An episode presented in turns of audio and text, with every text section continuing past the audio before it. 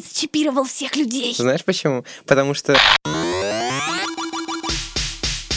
Всем привет, это подкаст «Собака съела дневник» и наш новый пятый сезон. Половину сезона мы обсуждаем вопросы, которые вы нам присылаете, либо же мы обсуждаем всякие классные штуки, чтобы лучше понять себя, своего поколения и все вокруг, то есть философствуем максимально. И в этом выпуске мы нашли самые такие популярные стереотипы о подростков и готовы их оспаривать и обсуждать. Меня зовут Ваня. Меня зовут Егор. Меня зовут Ануша. И давайте начинать выпуск.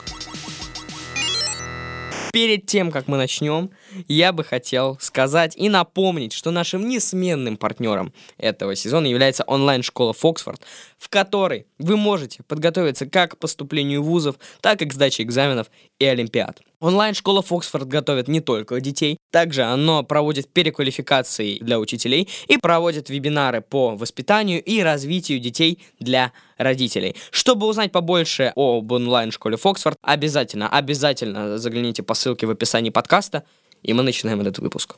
Давайте тогда вначале все-таки поймем, какое поколение мы считаем подростками, с какого года рождения.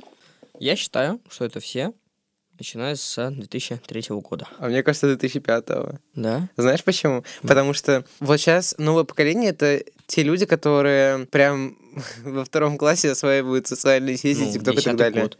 Хорошо, давай предположим 10 год. Хорошо. Сейчас людям, которые родились в 2010 году, по 11 лет. Да, ну вот просто мы как бы реально росли с тем, что Но все равно мы улица круто, гулять мы, круто, Мы, мы типа. говорим про наше поколение. И мне кажется, что все наше поколение начинается с 2003 года и заканчивается как раз 2010 годом, потому что до 2010 года нам еще хоть мало-мальски можно найти контакт людей. У меня есть много 17-18-летних друзей, и у меня, типа, есть люди, которые чуть-чуть помладше меня знакомые.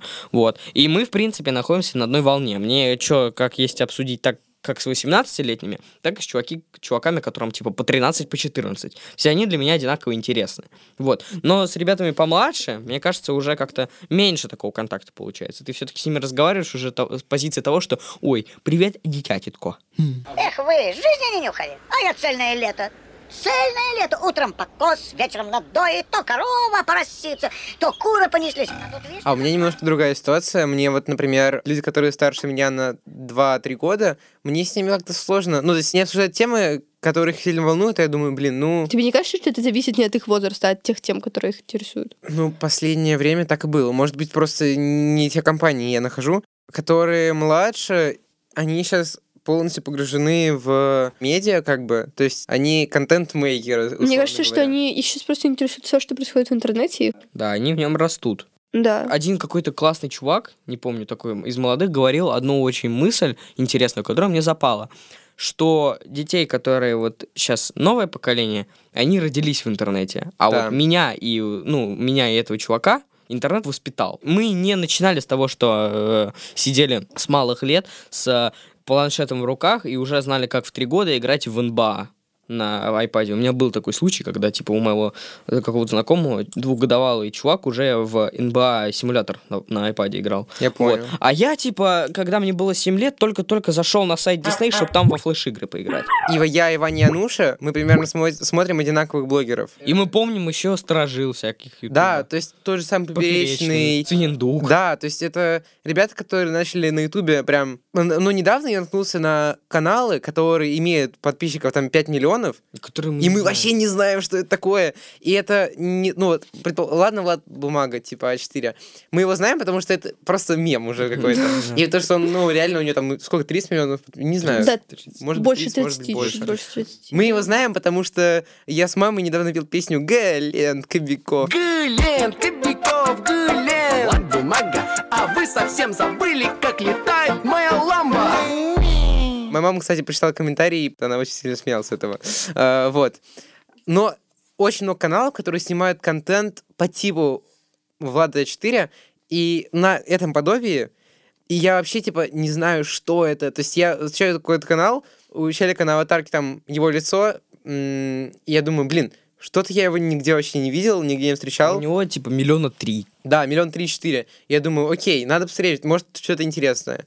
И в итоге там смотришь видео, там, блин, сломал случайно руку девушки и делают операцию. Я смотрю за этим в больнице, такой, ты что, кто вообще это смотрит? А потом ты видишь, типа, комментарии, А я, я, кто я, прочитал, скобочка, скобочка, не, кто скобочка. про- поставь лайк, и твоя мама будет жить очень долго. Вот такой, Мы а, это смотрели в паблике во ВКонтакте, школа, они не слышали. да, да, да, мы смотрели мемы, где вот это вот, типа, тролл-фейс лицо, Да, и- или, типа, знаешь, То чувство, когда... И так было. Вот это, Да, да. это, это все, на чем... Эти, знаешь, типа комиксы, где там горящее лицо, и потом... Фа! Да, да, да, да, вот. Мы э, с этим знакомы, а сейчас для нового поколения это что-то типа «ты что, дурак?»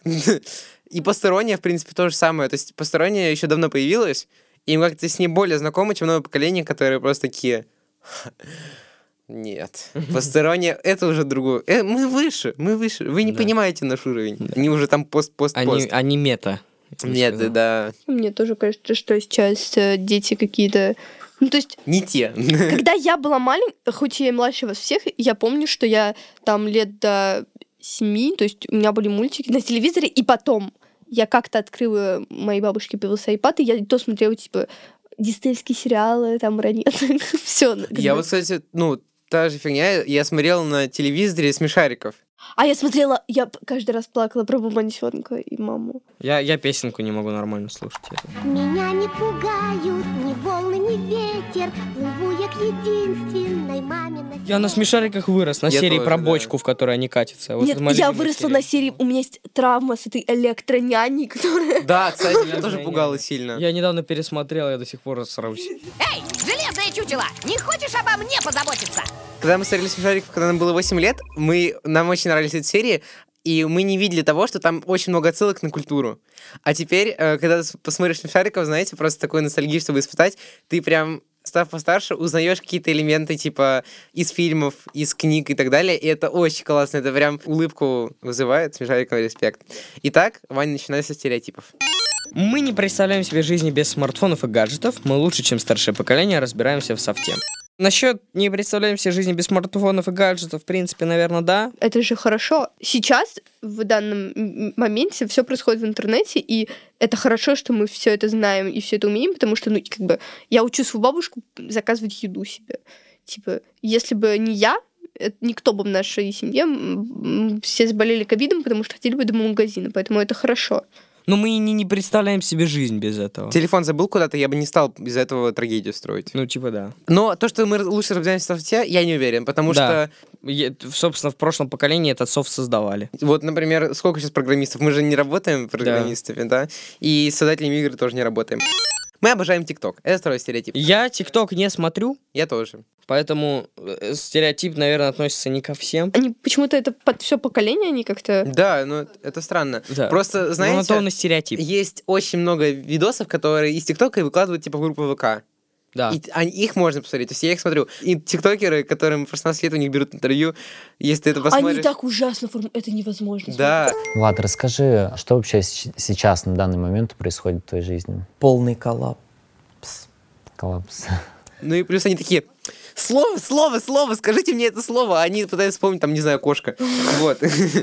Э, Поэтому, я смотрела все интервью до пушки, это какой-то ужас. Я не смотрел интервью на Пушке, но некоторые выборочно смотрел. Э, Некоторые более-менее адекватные, но надо признать, они уже старше, и они создавали ТикТок, скажем так, для именно вот как контент-мейкера, как ютубера, которые уже, типа, Да. такие, а мне надо что-то порой в ТикТоке.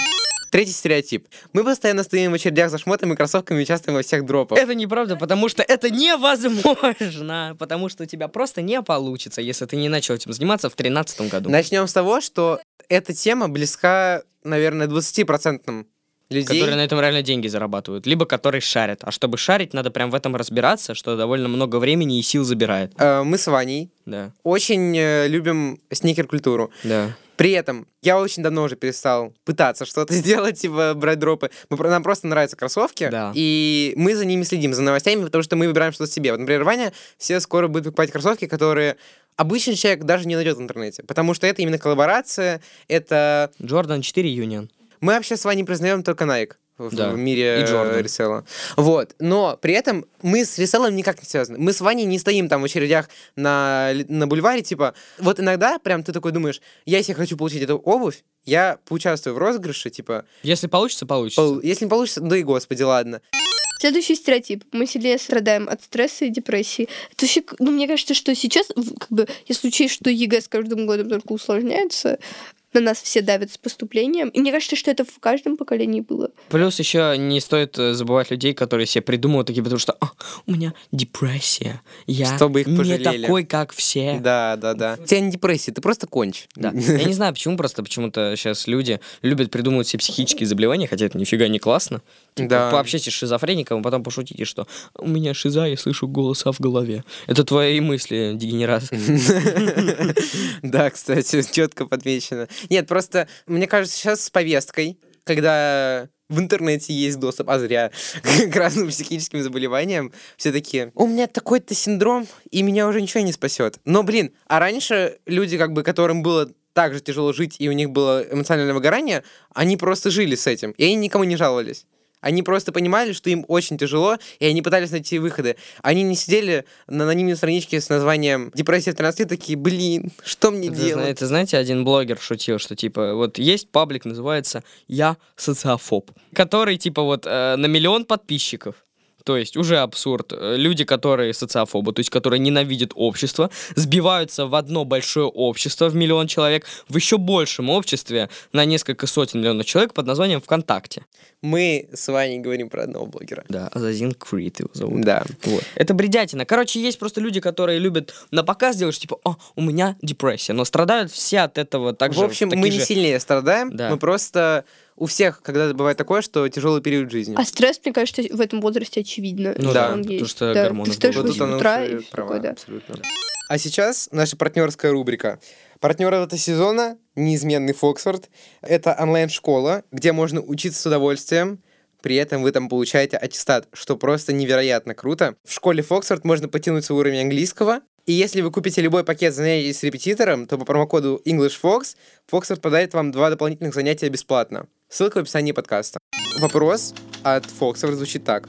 Расскажите, как и где вы узнаете о трендах, моды, музыки, игр и так далее и новых идеях? Помогает ли знание английского языка быть в курсе мировой повестки? Ну, вообще-то, я могу сказать, что английский язык мне очень помог, потому что когда какой-то артист выпускает какую-то превью для альбома, когда он пишет какой-то текст в поддержку чего-то или просто какой-то текст э, любой в своем инстаграме, гораздо легче просто взять и перевести в голове, нежели идти в переводчик.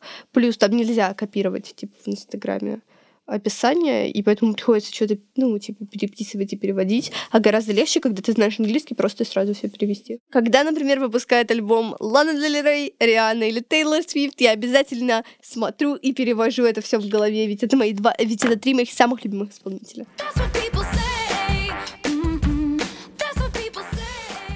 Я обычно никакие английские СМИ не читаю. И у меня я подписан на парочку телеграм-каналов и на один инстаграм-паблик.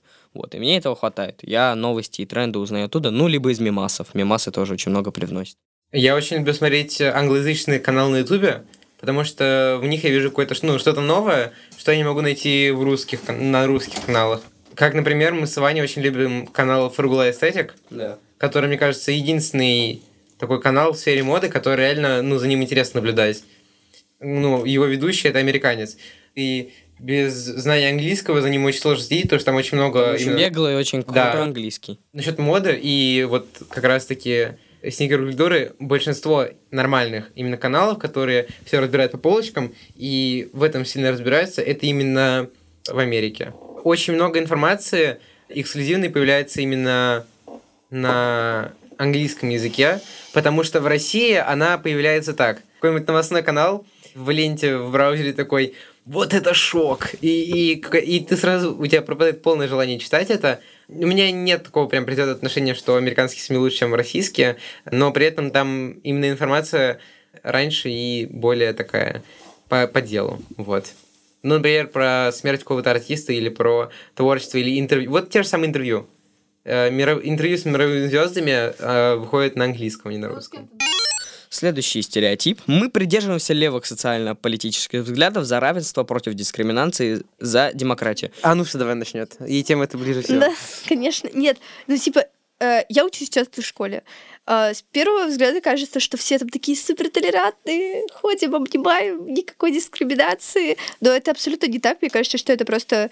Ну, то есть в центре Москвы или в какой-то... Или просто в Москве действительно очень много кто придерживается таких более-менее либеральных взглядов. Но если выехать за пределы Москвы и за пределы Санкт-Петербурга в менее крупные города, э, там подростки абсолютно другие. Да. Мне кажется, я вижу в этом слишком много лицемерия. Э, Люди просто находят себя как бы... Они придерживаются того, чтобы как бы иметь какие-то отношения с другими людьми, то есть они такие, блин, чувак классный, надо бы с ним пообщаться, поэтому я скажу, что я тоже там леволиберал. Когда человек говорит, что он толерантный и не осуждает выбор других людей, а потом смотрит тиктоки, которые обсирают восьмиклассниц за их внешний вид, это является Ну, это, ну, это- лицемерием. это не ок.